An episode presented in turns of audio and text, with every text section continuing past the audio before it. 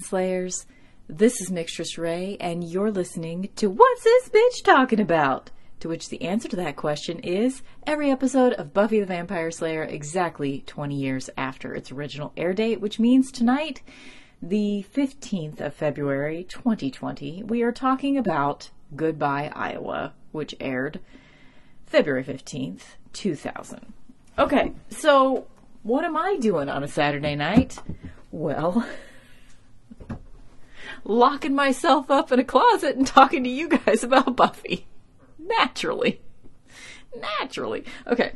So, ah, I feel like I don't really want to talk about this episode. I just feel. I. Uh, so, let's start with. Okay. Let's go ahead and start with. I got some listener mail, which is very exciting. It doesn't happen often. From Cheryl Baby. May I call you Cheryl Baby? if not, let me know and I will never do it again. Okay. So, she has been, her emails have been featured oh, on, sorry, I'm trying to pull up my email same time as I'm talking and I'm just not that good. She is a wealth of beautiful information. So last week I talked about how it felt really weird that like they just, you know, they're building up Professor Walsh's character all season and then they just suddenly kill her off. It just seemed very anticlimactic. And so I just wanted to go ahead and read her email. Yes, I watched Buffy as it was airing. I'm out. Wait, nah, that's one of her older emails. I saved them all. Okay, there we go. Okay, just wanted to let you know that you're correct in your thoughts about Lindsay Crouse leaving the show. I give season four a lot of leeway because both Seth Green and Crouse left the show unexpectedly. Crouse was a big deal at the time, and it was a big deal for Buffy to get her for the show. It was planned that she would be the big bad, so I suspect there would have been a lot more character development for her. Then they had to scrap everything at the last minute, and we got Adam. But we also got Hush, Restless, and a few other truly great episodes. No shit, man. Like, I love Hush as much as the next guy. But Restless, Restless is my jam. Um, regarding Tara and Willow, I also give Willow a pass based on my experiences as a closeted lesbian at the time. You very much felt like you had to live in two worlds and it was extremely difficult to spend time with someone you had feelings for, but have to hide those feelings from the people around you. I can feel Tara's pain as well. So that was in response to I was um, suggesting I didn't like the way that Willow was was treating Tara, like you know, not even mentioning her as a friend.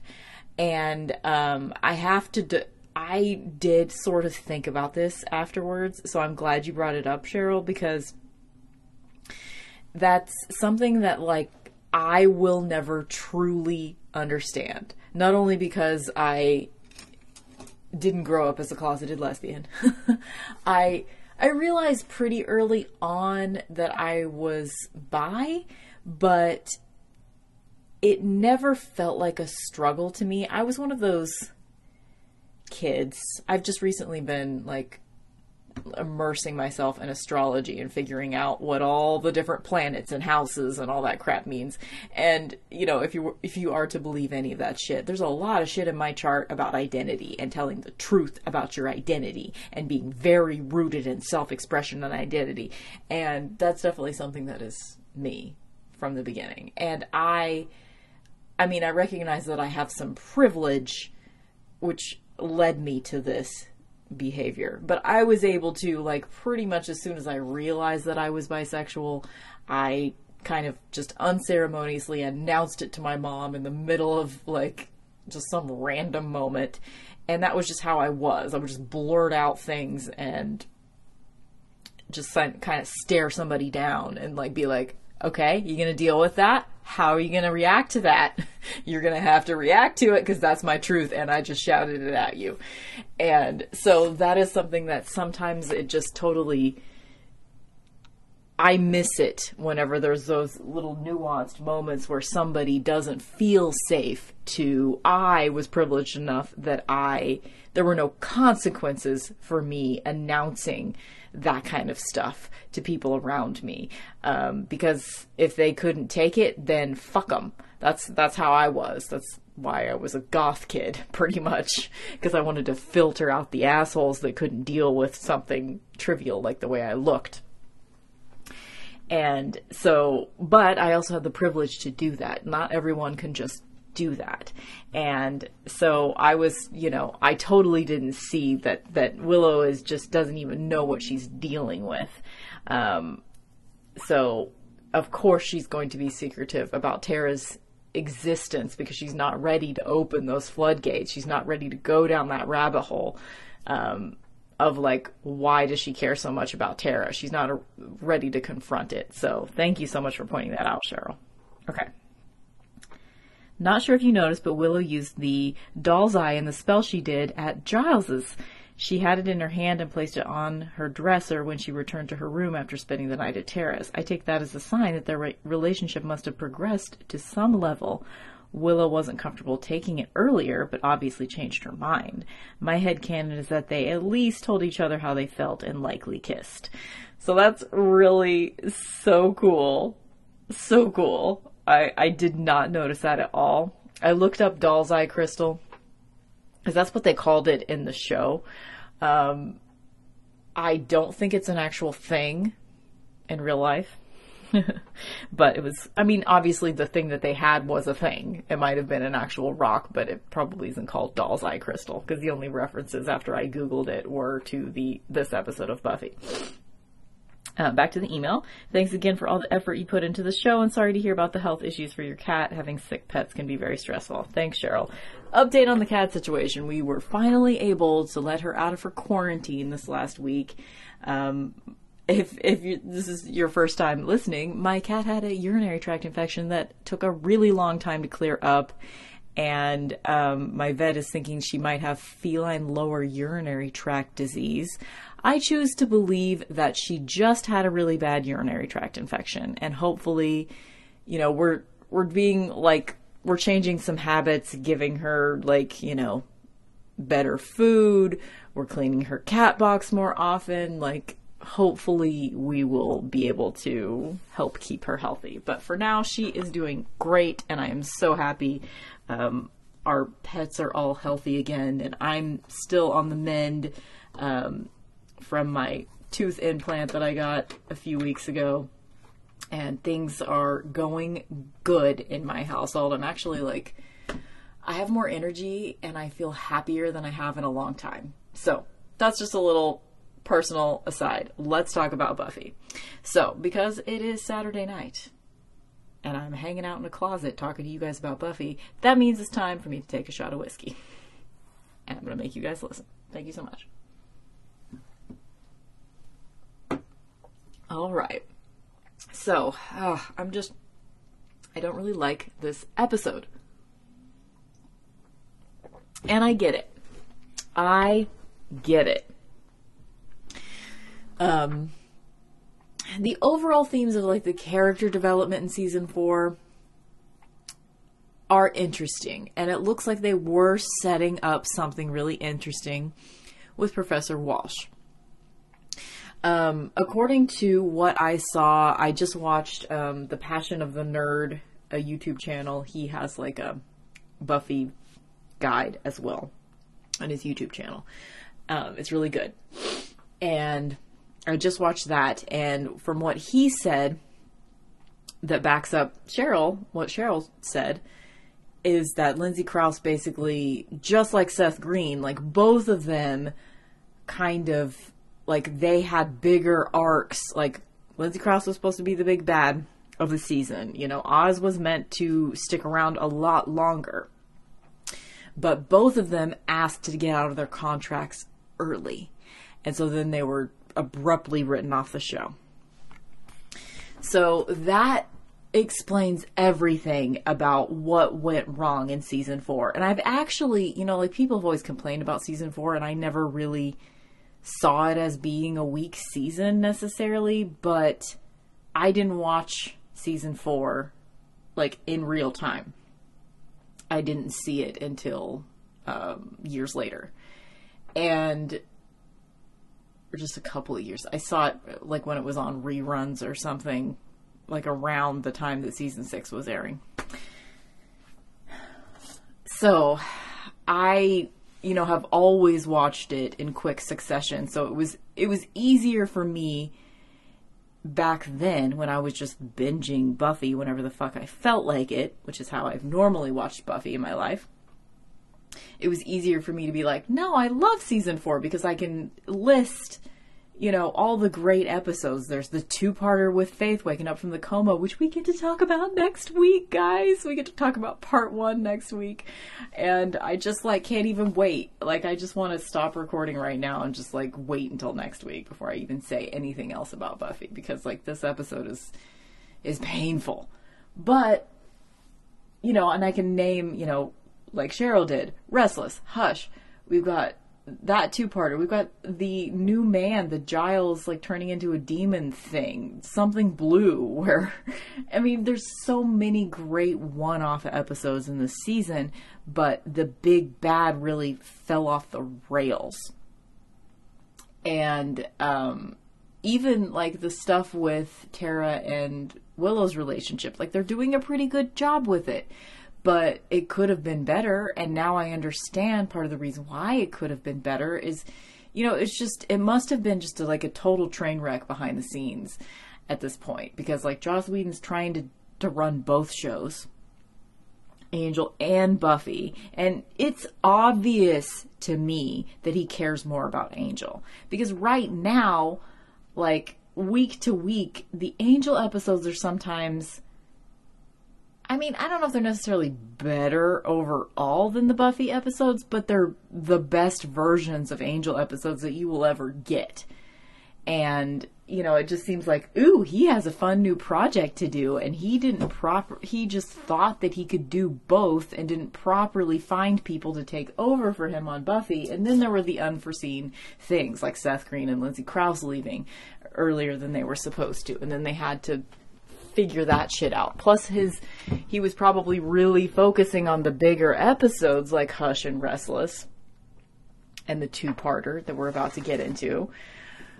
And just kind of I don't know. I, I feel like season 4 both has like some of the very best standalone episodes ever and the best and the worst standalone episodes ever. Just seeing them by themselves, you know, like this, Goodbye Iowa, like, this is not a good episode. There are some good moments. This isn't one that I would skip.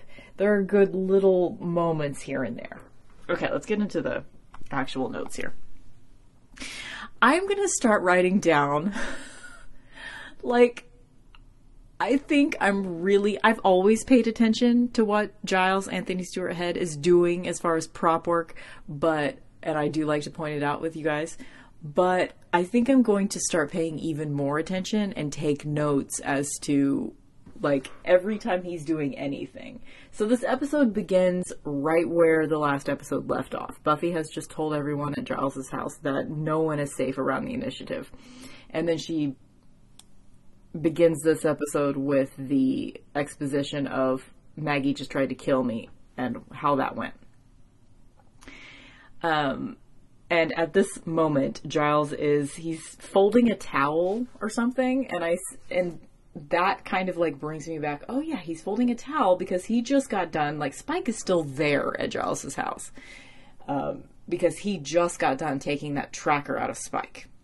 So he's just sort of cleaning up. In this scene, he's like while he's talking to Buffy about all the stuff, he's just sort of cleaning up which is just cute. It's just cute as fuck. I don't know. I don't know why. I just it brings so much more realness when you see someone actually doing something with their hands. You know, it's made me start to Anthony Stewart Head's performance in Buffy and the fact that he's always doing something has led me to start paying attention to other actors and what they're doing and like in this scene alone like almost everybody is just like um, Alyson Hannigan who plays Willow is just sort of hugging herself.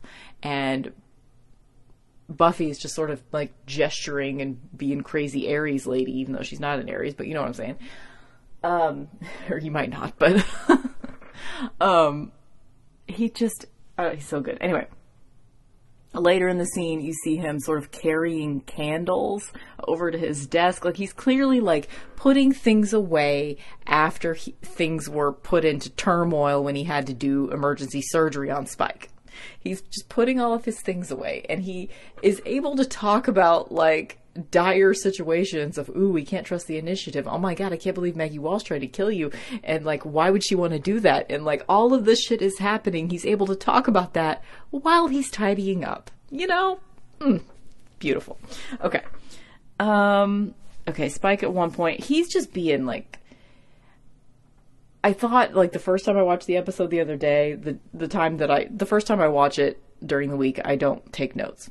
And i thought to myself wow, Spike is really leaning into how manipulative he can be, how like passive aggressive he can be. He likes to get into people's heads. Like he's always kind of done that, but he really is shifting as a character now that he's neutered vampire. All he can do now is do violence against other demons and like manipulate and get into the heads of humans. Like that's all he can do now. And it is a strength that he has, but he's really been turning it up a notch. So he says to Buffy, You do have bleeding terrible taste in men. And Buffy's like, What are you talking about? This has nothing to do with my taste in men. And then, you know, Spike suggests that Riley could have something to do with the fact that Maggie Walsh was trying to get her killed. You know, he's in the initiative. Do you think he was out knitting booties while you were, you know, whatever? And Buffy immediately brushes that off. She's like, no. She made sure that Riley was far away when she sent me on that mission. Um, so they, Buffy suggests that they all go into hiding. So the initiative, they know where Giles's house is. Um, they know where Willow's house is. I don't know. They kind of, you know, blazed over that because I'm guessing Willow's parents' house. Um, it wasn't even suggested that they go back to Buffy's place. They were just like, well, we'll stay in Xander's basement. Woohoo! and Giles, his immediate reaction is, absolutely not. I will not squat in that dank hole. oh. Giles. So I'm not literally working on it yet, but y'all know I love tarot because I mention it often.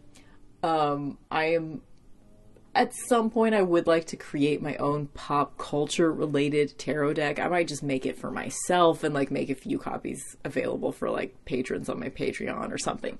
Um, it's not going to probably be like a big deal or anything, but I am I have been sure for a long time now that my King of Swords, which is very much a Watcher card, is going to be Giles, my King of Swords. And this moment is a perfect exempl- exemplification of that because the King of Swords is somebody that, like, he's extremely book smart, he's very witty and blunt, and he will tell you the truth immediately. He's very much like my queen of swords might be Cordelia. You know what I'm saying? Like not not the two of them are together in a king and queen sense because that is not my fanfic.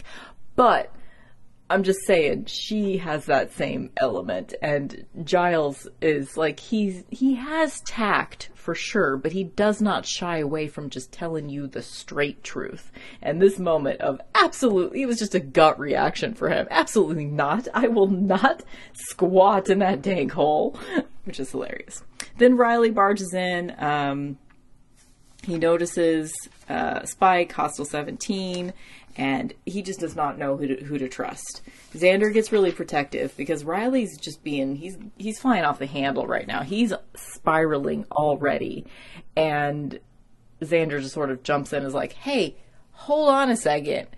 It was Buffy's the one that almost just died because of your beautiful Professor Walsh." So calm down a little bit. And he does take a step back. You know, he, he does calm down a little bit, but he doesn't know who to trust. He's like, why are you harboring Hostile 17? What the fuck, Buffy? What's going on? I don't, I don't know what's up or down. Um, and then he just kind of has to leave pretty abruptly. Buffy's trying to like calm him down and be like, well, we don't, we don't know what's going on. Like, what do you think is happening? Like, she did try to kill me. You know, she's she's pretty tactful about it. Like she she doesn't get too aggressive with him. She's being gentle with him. And yeah. I mean, this episode does for all of its faults, it does remind me in several different instances about how Buffy's character, she really is very she's very empathetic. She does I mean sometimes I mean often, I mean all the time she's pretty self-involved.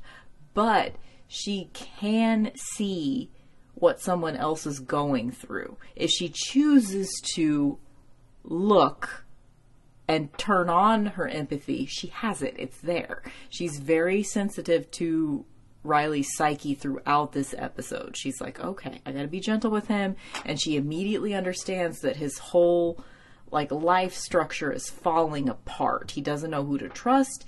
He doesn't know if he's the bad guy or not. Like he is falling apart and she sees that immediately. He doesn't have to tell her that. She understands it. And that's pretty cool. Um, Adam takes apart a boy, which is obviously like a huge ripoff of the whole like um, Frankenstein's monster scene from the original. Um, was it in Bride of Frankenstein? I feel like that scene was in Bride of Frankenstein. That was the good one. Bride of Frankenstein was actually a really fucking good movie.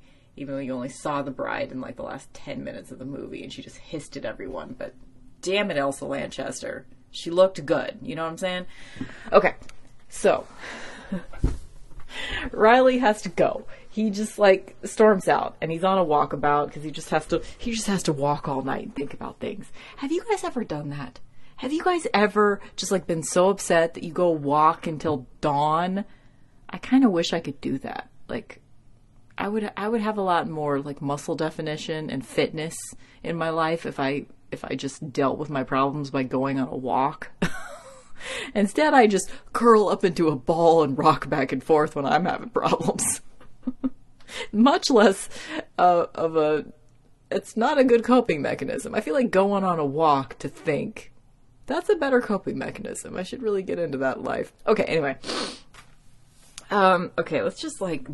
I just want to like blow through this. Like, I just don't want to talk about this episode. I really don't.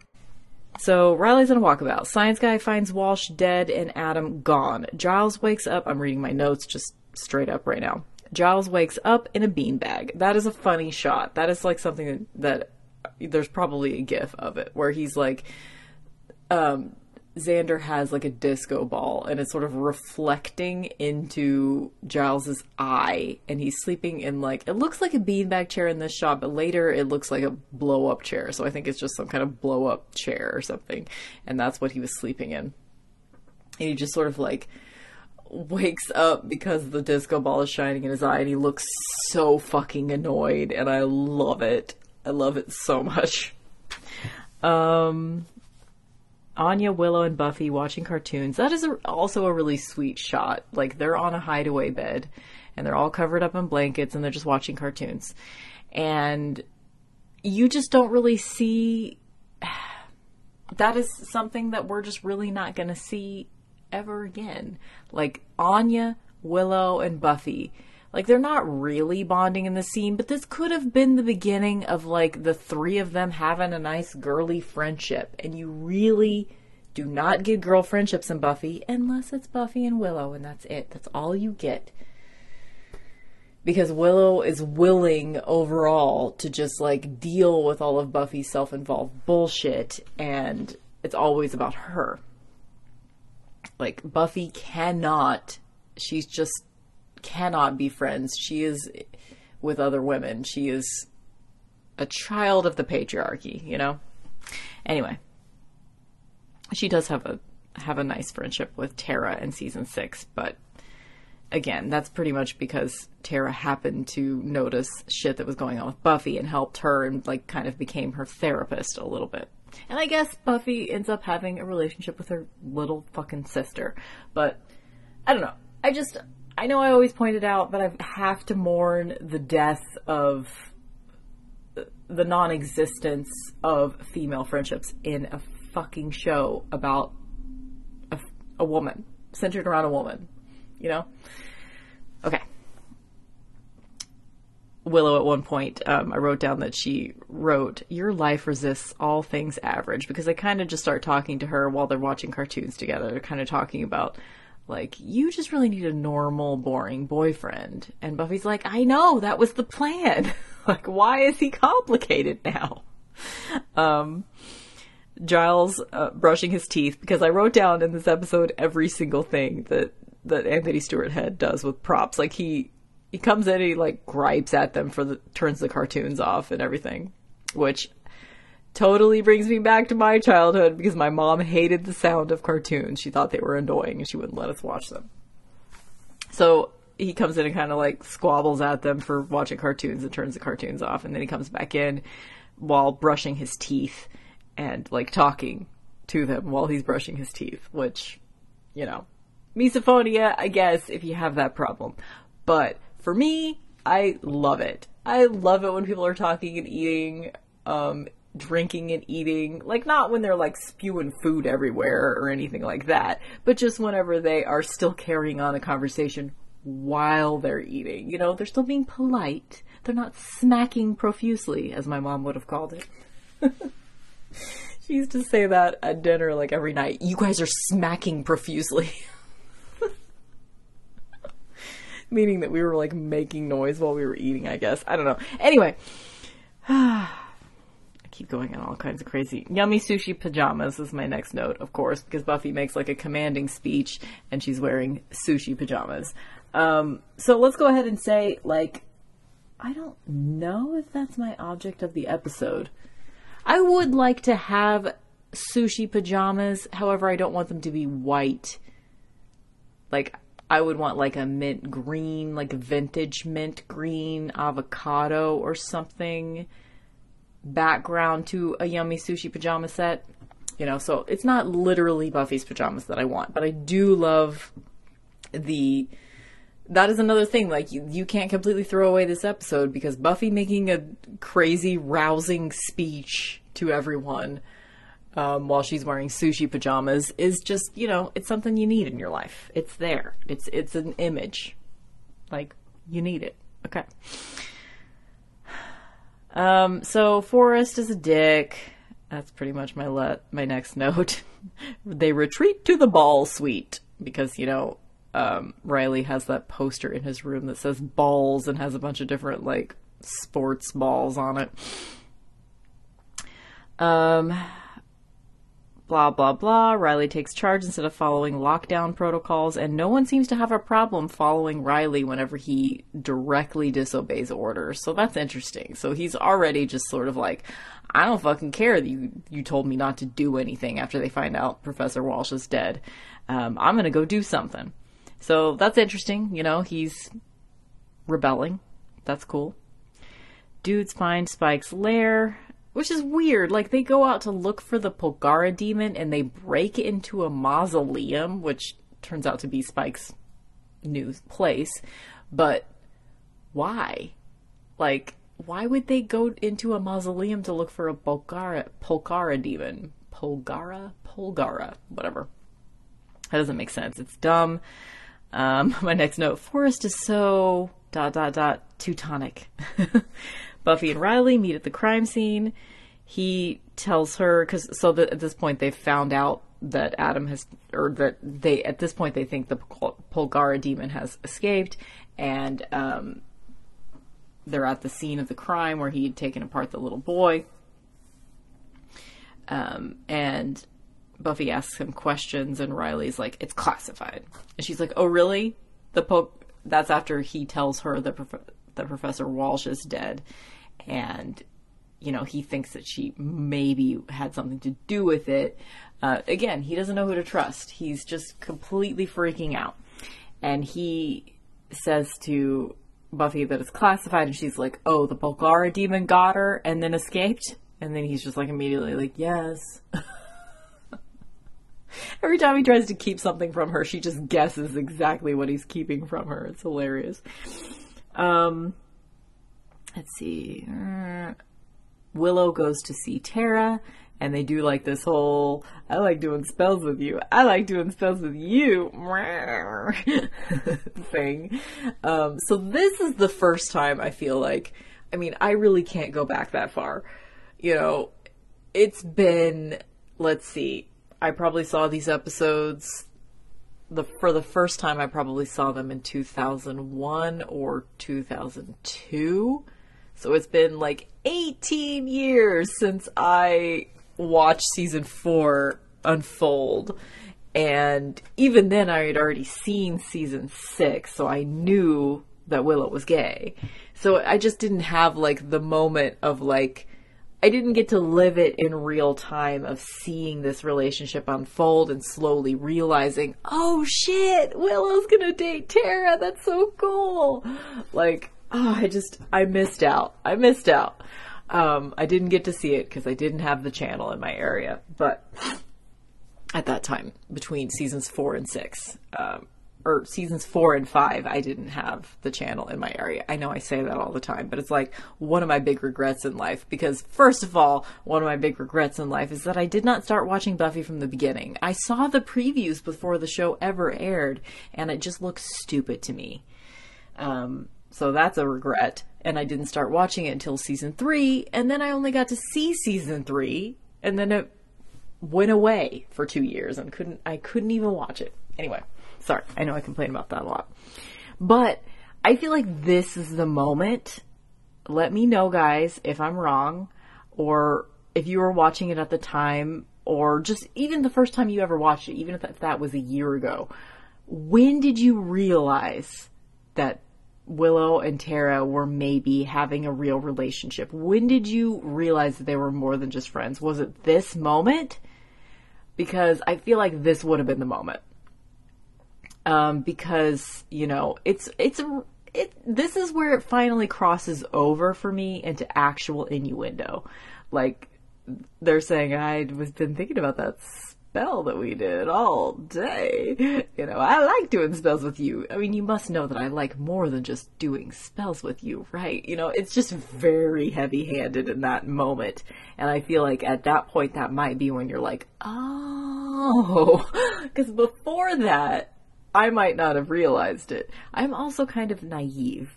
Like, I, I'm, I did say I was bisexual earlier. I, it's more closely, it's more accurate to say that I'm gray sexual, which if you don't know what that means, there's all kinds of fucking terms these days. But, which I think is good and helpful and cool. But basically gray sexual means that you don't have sexual desire very often. It's very sporadic. So I would identify myself as bi-romantic, gray, gray sexual. So like, or not even bi-romantic. I would say I'm pan-romantic because I don't give a shit like where you fall on the gender spectrum. Like, identify however the fuck you want. Genitals are weird. I don't fucking care what they look like because they're all weird and pink and mushy. Like, who cares?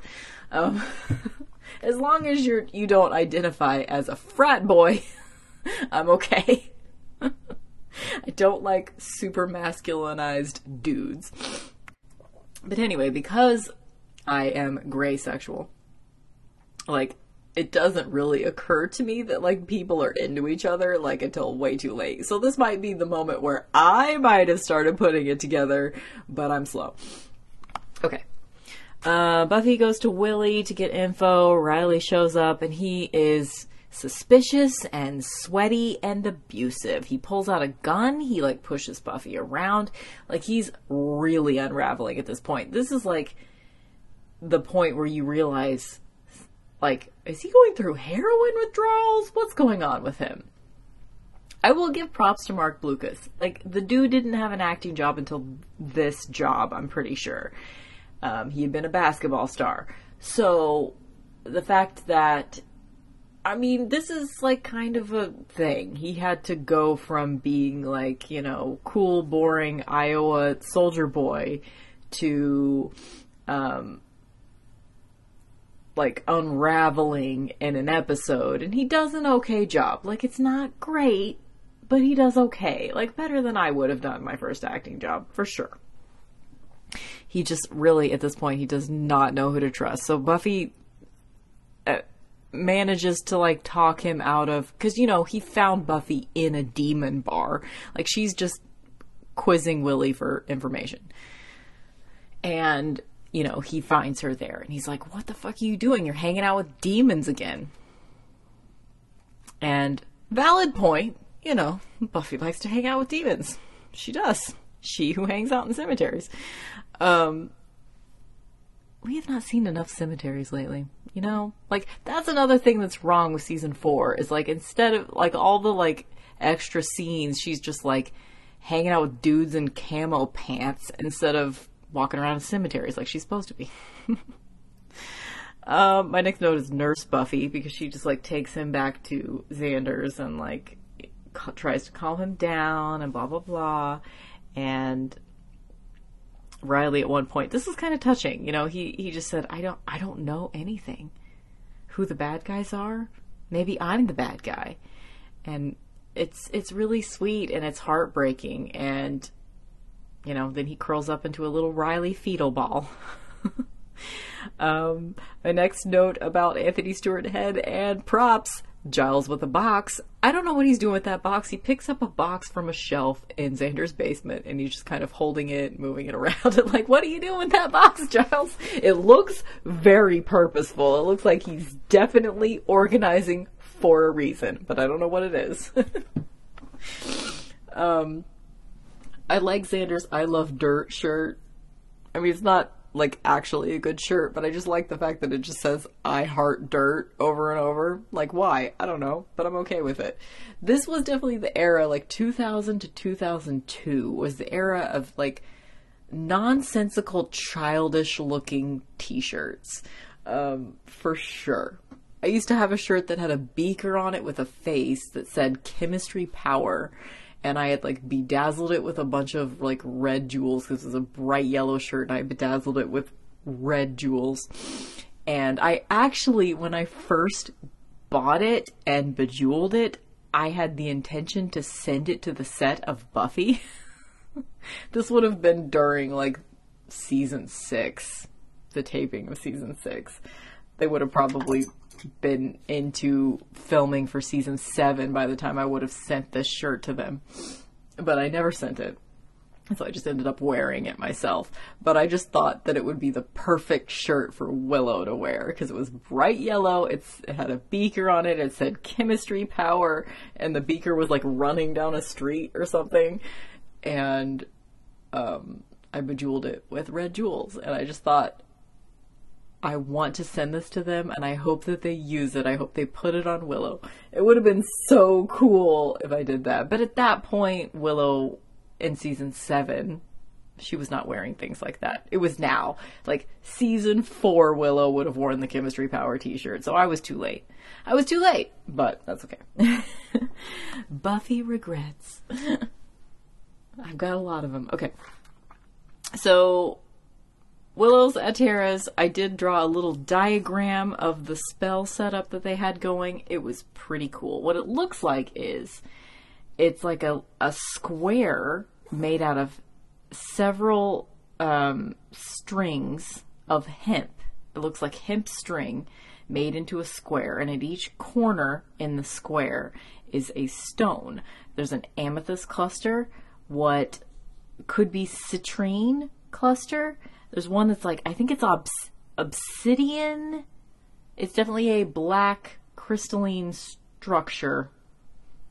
So it could be really dark smoky quartz or obsidian or maybe even I don't think onyx forms like that, but maybe, I don't know. And then a quartz crystal. So the four corners, amethyst, citrine, obsidian maybe and quartz. So pretty cool pretty cool little setup. I would say that is my featured object of the episode, but um, I have all of those crystals already and I have hemp string, so I could make that square happen anytime. Don't worry. Uh, my next note is Willow is hot for spells. Tara thinks she's going too far. Pyrite dust. Tara's crochet bedspread. Okay. So I really did enjoy you know, just being in Tara's room is just there are so many things that could be the featured object of the episode anytime we're in Tara's room. Um, I do like the. It looked like the. As part of the spell, they had this like dust in their hand, and it really looked like little chips of pyrite or something, which has always been one of my favorite stones. Um, so that looked really cool. So that could have been the featured object of the episode. Pyrite dust? Sure. But what it really is, is Tara's crochet bedspread. As was mentioned in the Buffering the Vampire Slayer podcast, they were they mentioned Tara's like doily bedspread is what they called it. And they were like, do you think that at one point her and Buffy talked about that? Like Buffy was like, "Oh, I have the pillowcases. I don't have the bedspread." And Tara's like, "Oh, I have the whole set." um, so it's cute. Like, I don't really like white things in general, but the white accents in Tara's bedroom look so cool because her walls are black, her floor is like dark red. Like, all the colors in her bedroom are super dark except for her candles are white, her, um, her, her Christmas lights, string lights are white, and her bedspread is beautiful white crochet and it looks so cool because it's like on top of like some kind of dark red fabric or black or something. Just like it's white is a cool accent when you're when everything else is super dark. Like i just want to redo my whole bedroom now. Um i still use i i use my crochet buffy pillowcases every night. They're starting to unravel a little bit.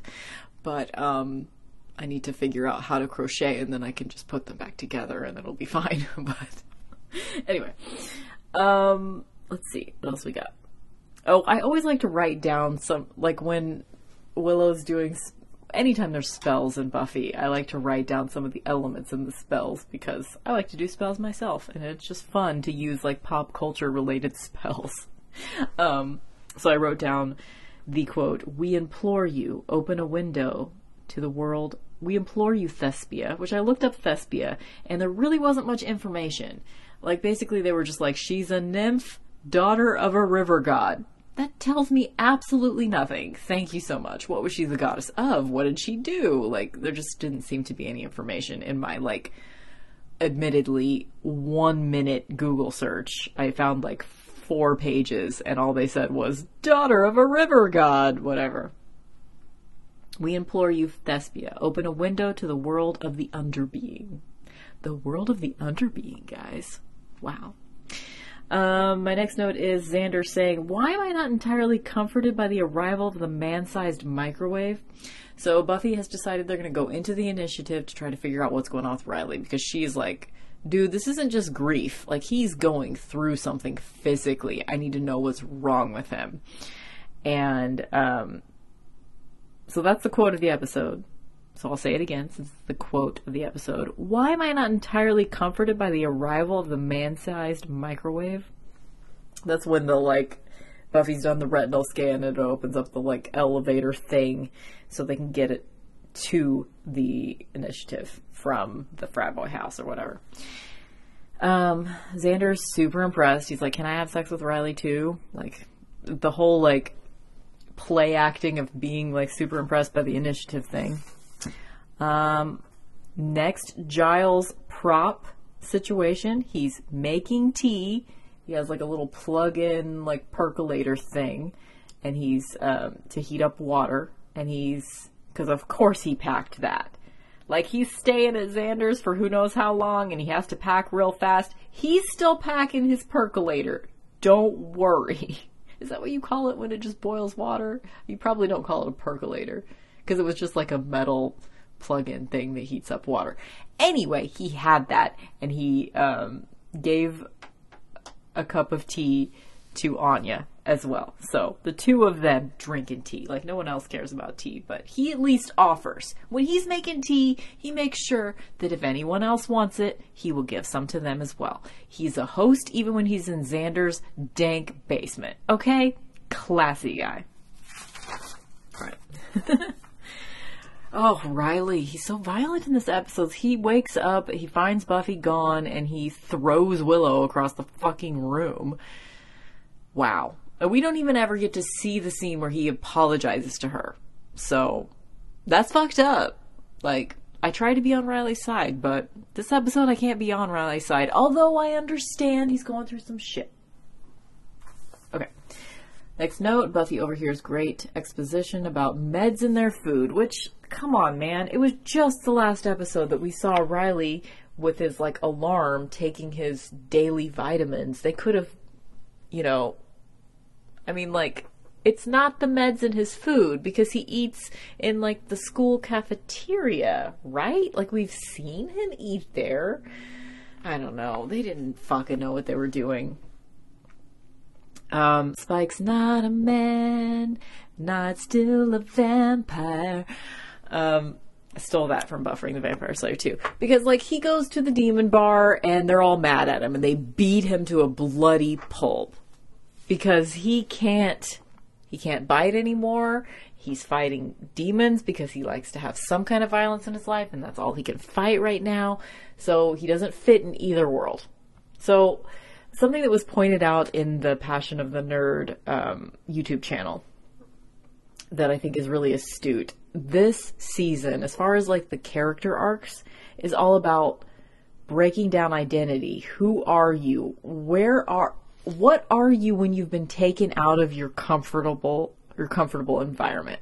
Like this is what Riley is literally going through right now, but it's also what all of them are going through. They're no longer in high school. They're out in the real world.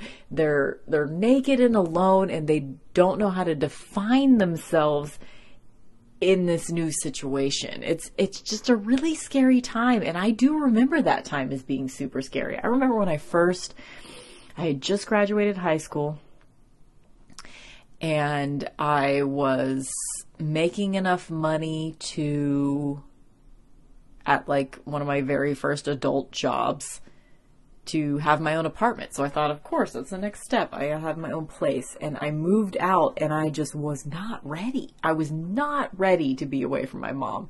And I probably would have felt like that no matter what, whether I moved out then or five years from then or whatever.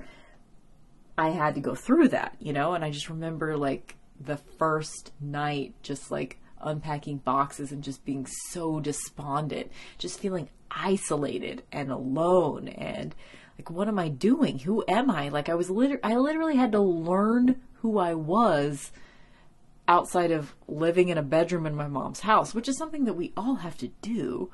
But it was just it was that feeling like when you're a kid, um, if you're a weird kid like I was, when you go spend the night with, you know, some friend or something at school, you're spending the night, and then suddenly during the night you realize, like, this is not comfortable. I don't like it here. I don't want to sleep in this beanbag chair with a disco ball on my face. You know, they're all going through that. Giles doesn't know who the fuck he is. He's not a librarian anymore. Buffy doesn't know who she is. She's not in high school anymore. Riley doesn't know who he is. His whole like military world is being being torn apart, and he doesn't know who's good and bad. Like it's about the environments fracturing around you, and you have to figure out who you are within new environments or within crumbling environments, or like you know. I don't know. So the overall premise of what's going on in this fucking season is good, but sometimes it just is executed badly. I mean, they're all doing it. Willow's like, am I gay now? What does that mean? Um, Zin, Giles is, bleh, bleh, bleh. Spike is like, I'm not a vampire. I'm not a man. What am I? I don't know. Am I in love with Buffy? I don't know. I, I was supposed to kill her, but now I love her.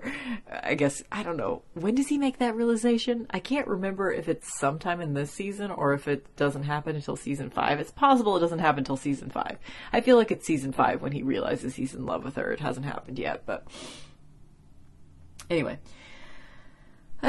so they find out that like Riley is part of Professor Walsh's like bigger plan. Not only has he been like getting some sort of meds through his food just like everybody else, but like he's part of a plan because Adam shows up and starts sticking floppy drive after floppy drive into his chest without taking the disc out. He doesn't take one out before he puts another in. That doesn't make sense. it's terrible you can tell that they just like constructed his like whole thing so quickly. you know, the general idea of like a scientist putting together parts of a demon with parts of a machine with parts of a human. That is the updated Frankenstein monster.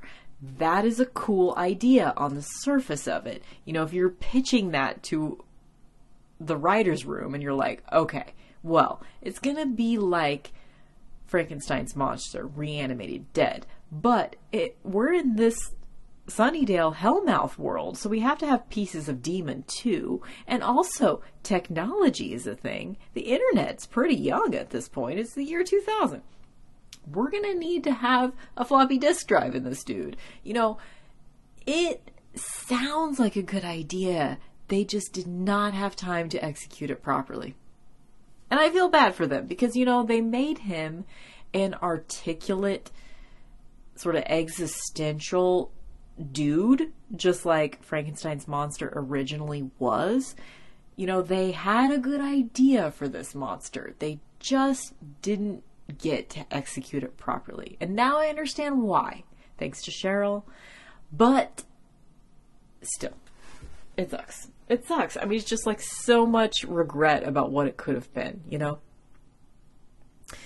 Okay, Adam shows up. She was the one that shaped your oath. This this was like a burn. So Adam says to Riley that Professor Walsh was the one. Yes, you had a mother, you had a biological mother, but Professor Walsh was the one that shaped your basic operating system. She taught you how to think. And if you go back and look, Buffy's face at that moment was like, oh, fuck. Not only was it like, oh shit, I wonder what she did to program Riley, but I feel like this was the moment that she truly realized that Riley was never going to work for her. Because it is true. Like, Riley went from probably his regular growing up family structure, was probably pretty structured. And it probably, he felt very comfortable in his place. He probably never really had these big existential moments until right now. And then he immediately went to college and he, you know, got into this military operation where he, you know, that whole structure was built for him. His life was regimented. And now he doesn't know, he's grasping and he doesn't he's having an identity crisis and the way that he comes out of this identity crisis is basically falling in line with buffy's worldview falling in line with i mean it makes sense that like you know he would end up he cares about fighting evil and shit too so it makes sense that he would end up like falling into place as part of the scooby gang but he just basically has always had a life where the structure of his life is created by someone else. And I feel like Buffy realizes it in that moment, or I'm putting too much on her, but it, like there was just like this one shot right after Adam said that Professor Walsh op, um, structured his basic operating system or whatever the fuck shaped your operating system, your basic operating system, and like those words to her are like, oh fuck, this is what a normal boyfriend is like. I mean, not really, but I guess that's not necessarily like you don't, but he does need that structure. And ultimately, that's why their relationship doesn't work because he wants her to create a structure. He wants to be needed. He wants to be told what to do. And when he's not told what to do and not needed, he doesn't know how to function. And it's like you can see all of that laying out. Um, oh, I didn't even say earlier when Tara and Willow were doing the spell, I got like distracted by pyrite dust and the doily bedspread. Tara, like, she was really excited about doing spells with Willow, but then whenever she said something about conjuring a goddess, Tara was like, oh, that's a little too far. She didn't really say it because she's not ready to, like, stand up for herself with Willow yet but you could tell she was getting a little hesitant when Willow wanted to conjure a goddess to see demon dust or whatever. And she sabotages the spell. Like while their eyes are closed, she like puts the pyrite dust under her little doily bedspread and she sabotages the spell. And so for those little moments this episode is important.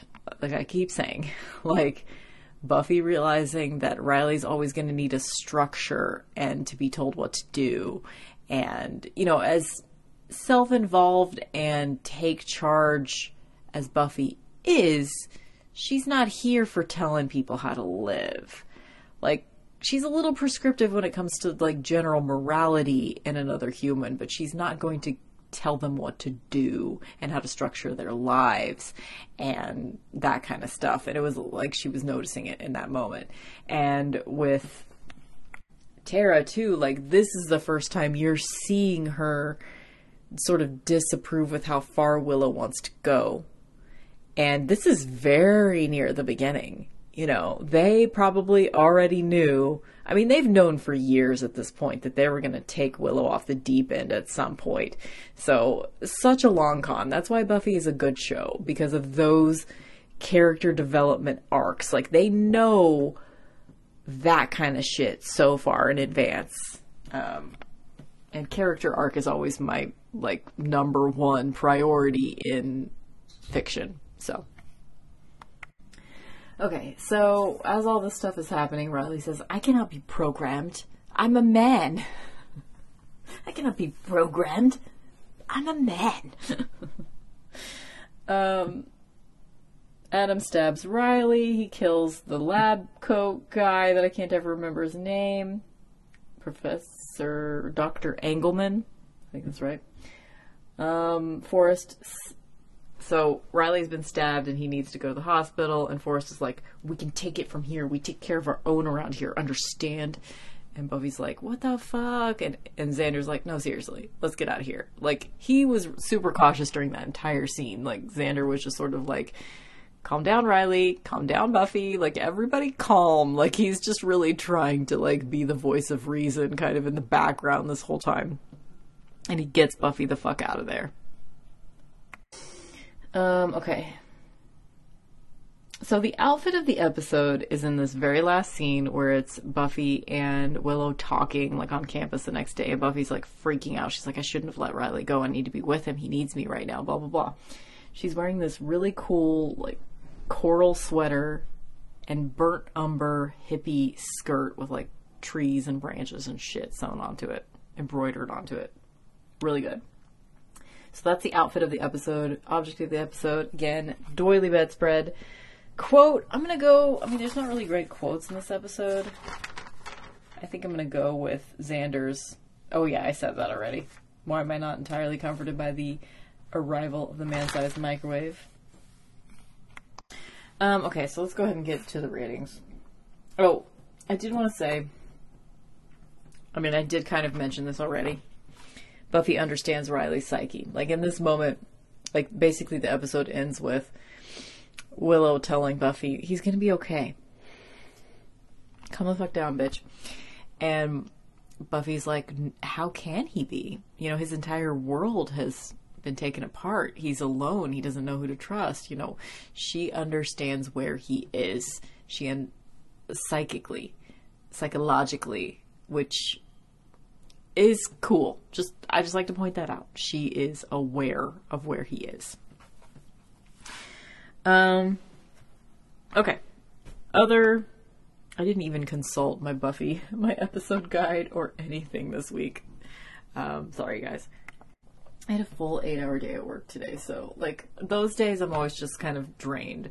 Luckily, both next week and the week after. So the whole time during the two parter of um, Faith waking up from the coma and Buffy and Faith switching bodies, I do not have to work either of those days. So I will be like fully rested and recording these episodes hopefully during the daytime. um, I am a night person, but like I'm not a getting shit done in the night person. I just like to hang out. Anyway, whatever. So let's get so I did the quote, I did the object, I did the outfit. MVP of the episode. I was going to go with Giles just because of, you know, all the prop work. He's great. But I think I'm going to go with Tara because she has a moment where she is she even though she's super in love with Willow right now and it's great and it's exciting and it's new, she still knows that, you know, there are certain things you shouldn't mess with. I mean, it seemed like kind of an innocuous spell, but she know she knew that she has this is the first indication that she's going to stand up to Willow eventually. This is the first indication that she is a more knowledgeable witch than she's she's not really like, you know, bragging about it, but she knows where her boundaries are. And I like that she did something about that. So, I'm just going to give it to Tara. Five by five, as far as treatment of women in this episode. I mean, it was fine. It's totally fine. I don't know if it really passed the Bechdel test necessarily because this whole episode was just like everybody was just constantly talking about Riley and how Riley's doing and like Riley being the center of the story is just it's not really working. um so treatment of women is fine. Give it a 3. I don't think it was bad necessarily, but wasn't great either. Um enjoyability of the episode, I did not enjoy it. I did not. So, I mean, it's not the worst. I mean, I've given episode zero before, though, so I could give it a one.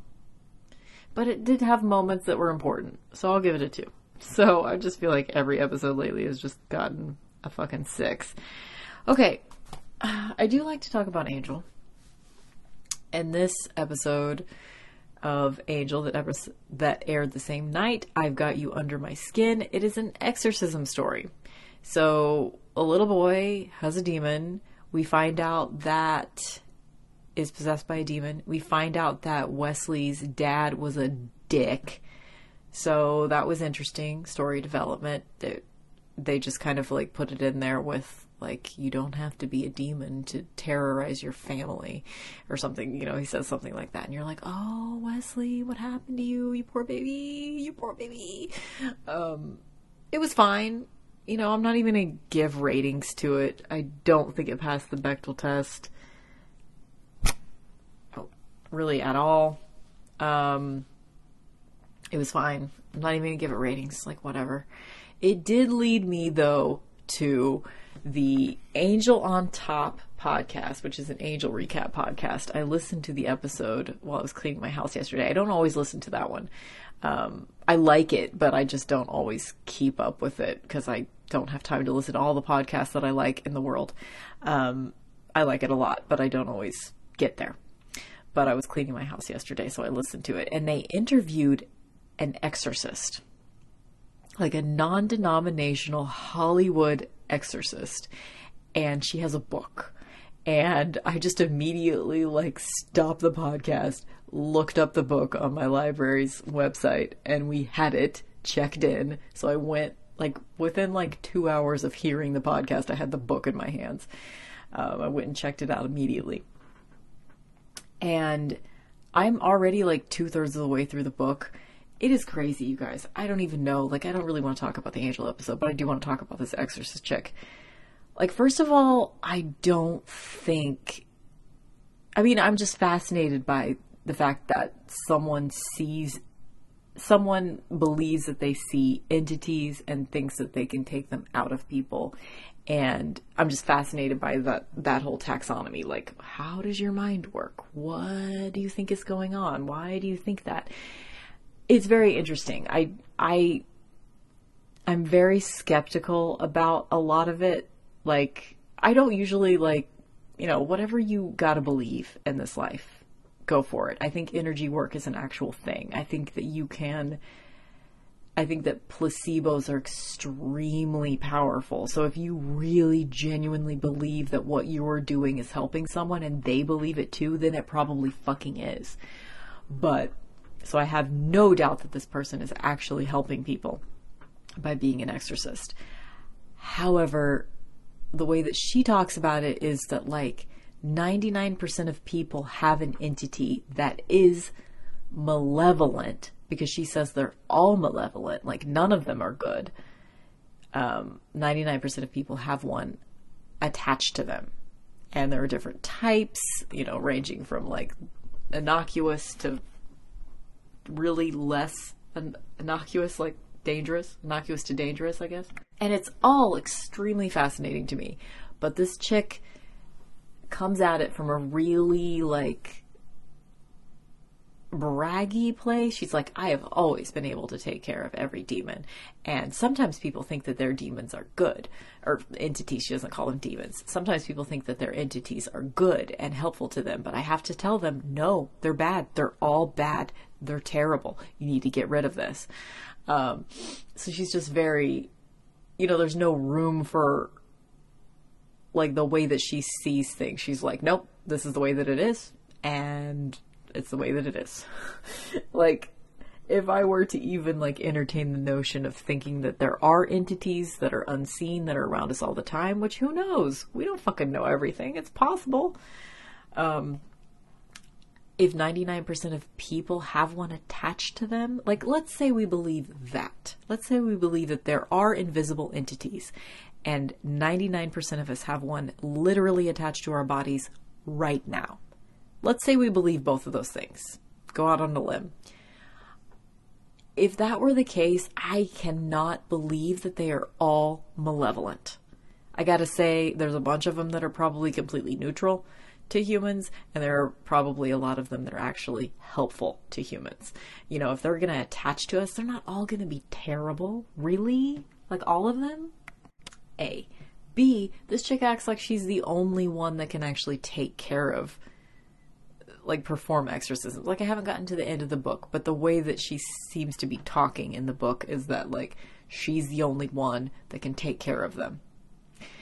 And if there really are 99% of us have these things attached to us and if you want to remove one from you through doing some sort of energy work, which is probably what an exorcism is, I would think that a lot more than one person in the entire world could deal with it, you know?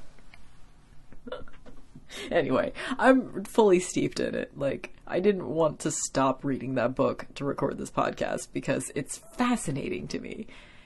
Like, the inner worlds of the mind of any human are completely fascinating to me. Like, I love memoirs. I love just, especially if somebody has a really fucking weird, strange, weird, strange, weird worldview. I want to know what it is. And this chick has definitely got a weird worldview. Like, she just sees evil forces everywhere. Like, I feel bad for her if she really sees that. But she also thinks, she also says that she can see them through video and pictures. And I'm like, I don't know. If something is like a totally invisible force that you can only like sense and see, like an extra sensory thing, would it show up in pictures and movies? I just feel like it wouldn't. And I don't want to say like, I don't know. I hate to like, I don't like to be a person that poo poos someone else's worldview. Whatever you got to do. Like, as long as you're not hurting people, and this chick doesn't seem like she's hurting people, it seems like she's helping people. Like, people that think that they have something that's really sucking their energy out, whether or not it's an actual entity, it doesn't matter. If what she does helps people live their lives better, then she's doing a good thing. Like, I don't want to poo poo on that at all, but I just, I feel like I can't believe what she's laying out. But I'd love to know, like, what do you guys think? Do you think there that there are malevolent entities surrounding us at all times? Have you ever felt the presence of ghosts or entities or other like extra sensory things? Like, tell me your ghost stories. Like, I'm into that. Um, I'd love to know um, what you think about that. Have you read this book? It is called. What is it called? Sister of Darkness, something about modern exorcist, tales of a modern exorcist, or chronicles of a modern ex, uh, whatever. I don't have the book right in front of me right this moment, but um, let me know if she seemed really cool in the interview. They did an interview with her on that Angel on Top podcast. If I didn't say that part, I think I did. And she seemed like a really nice person. Like she came off completely differently than she is in the book. She comes off kind of like I don't know, narcissistic and snotty. Just her writing style, I guess. But in the um, interview, she seemed more relatable. But anyway, whatever. Now that I've talked about exorcisms for 10 minutes, I guess we're done. Um, I'm just not even gonna like. It was just basically an episodic exorcism tale in Angel. It was fine. You know, it was totally fine. Um, I'm I actually probably enjoyed that episode more than I enjoyed this Buffy episode, to be honest. Um, but it still wasn't that great. Okay, that's all I got. Um, I'm saving my energy for next week when we talk about this year's girl because fuck, fuck. You guys, I'm so excited. So let's just go ahead and go through the schedule for a second. So we're going to have the two parter Faith and Buffy, Switch and Bodies um, next week and the week after. And then for all of March, we will have no Buffy episode, episodes to talk about. But that's okay. You know, we might need a little bit of an emotional break after um yeah, we're going to need it. We're going to need an emotional break after um the whole Buffy and Faith situation. And then in April, the first week of April, we'll come back with the Jonathan episode, Superstar. And then we'll have a couple of weeks off before we come back to. Um, then we'll have the crossover. Faith will go over to Buffy at the end of April, or Faith will go over to Angel at the end of April. And we'll get to talk about that arc. That's another two parter. We have two two parters talking about Faith coming up in the next little while, and that is exciting to me. That is extremely exciting. And then in May, we'll have, you know, all the episodes to talk about. The rest of the season, we will finish out the rest of the season in May. Um, one episode every week in May. So exciting. That's that's our schedule. That's our schedule for the first half of 2020. and then after May, you know, we'll have the whole summer off and we won't come back to talk about season five until, you know, September, October or something. So it's kind of sad the way that this works out. Like it's always either, you know, I'm talking about Buffy every single week for like three months in a row and then it's just silence, you know, forever. But that's the nature of this project, and I'm really happy that I'm doing it, and I'm really happy that you are listening. Like, I appreciate you guys so much. I don't tell you that enough. Um, I really do appreciate it a lot.